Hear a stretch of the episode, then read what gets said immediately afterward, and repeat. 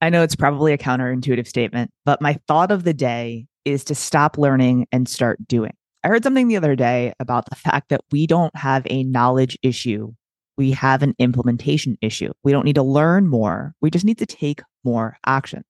When you talk to people that are very successful, they often will tell you that their success comes from one of a few things. Number one, doing simple things really well.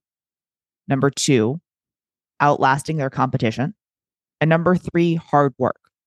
There's very rarely a magic pill or a shortcut that's going to get you there faster than actually doing the work, doing basic shit at a high level.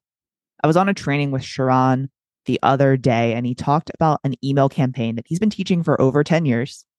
He made the joke that over the past 10 years, after telling thousands of people this system that he knows works, and he sent out over a million emails with this system, that only 17 people have actually done it and done it consistently.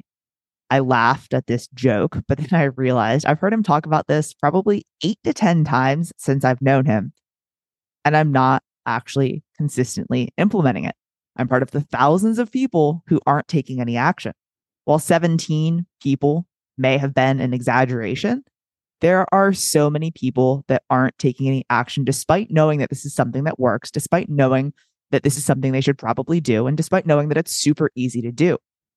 They know what they need to do and they aren't taking any action. We don't need new skills. We don't need more hacks. We simply just need to do the things that we know we need to do more frequently and at a higher level.